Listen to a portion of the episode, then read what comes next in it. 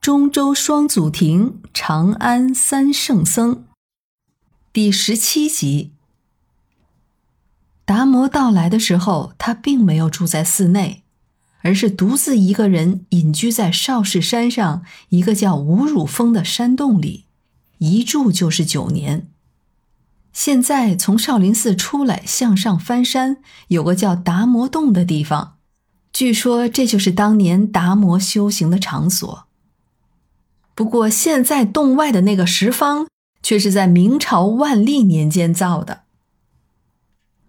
也是在这个达摩洞前，一个叫神光的禅师，为了求得达摩的点化，从金陵赶来。达摩一直不予理会，直到了农历腊月天，天降大雪，神光在洞外站了一夜，积雪过了膝盖。清早的达摩见到这个情景，还是没有动心。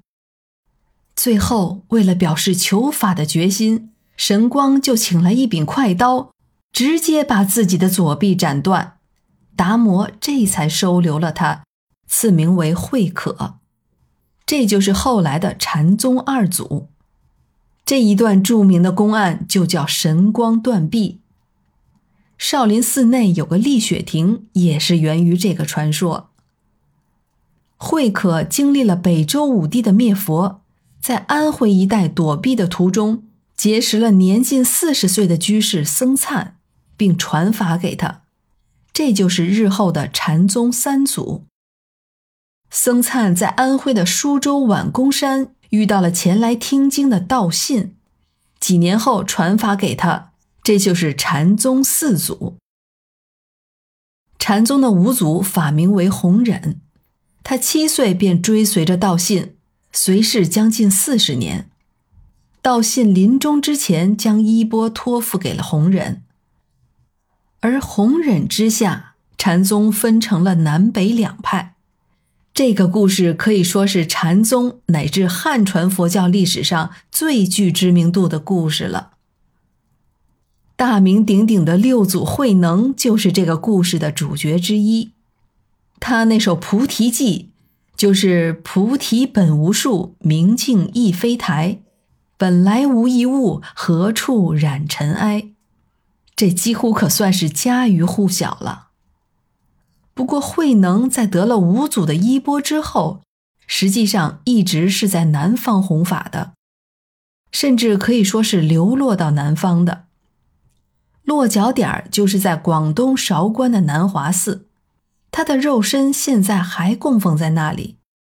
他的语录和事迹后来被收集整理，称作《六祖坛经》，简称《坛经》。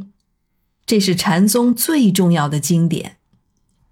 经本来是专指记录佛陀的言语的著作。而他这部《坛经》也就成为了中国人写的唯一一部以经命名的佛教经典。通常人们对于作为失败者的神秀关注的不多，但实际上慧能得到衣钵之后是逃到南方去的，而留下来的神秀是被朝廷封为上座的。武则天就召请了神秀进京。史书记载，武则天亲加跪礼，就是说亲自跪倒在神秀面前以示尊重。王公贵族也纷纷向神秀跪拜。神秀在朝廷内可称为风光无限，在他死后还被赐给了大通禅师的封号。所以说，神秀的北禅宗与慧能的南禅宗来争夺禅宗的正统与嫡系，他是有朝廷来做后盾、来做背书的。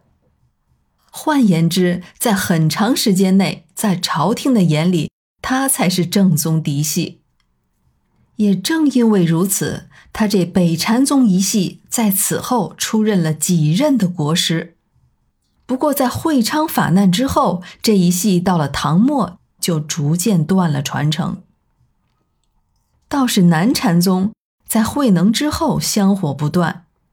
慧能有三个成气候的弟子，他们分别是菏泽的神会、清源的行思和南岳的怀让，他们形成了菏泽系、清源系和南岳系，菏泽系没多久就消亡了，而后面两个系统逐渐分化出了所谓的五派七流这几个分支或是宗派。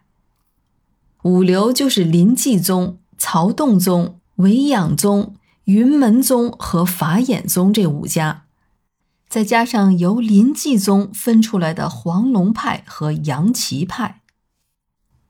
自五代之后。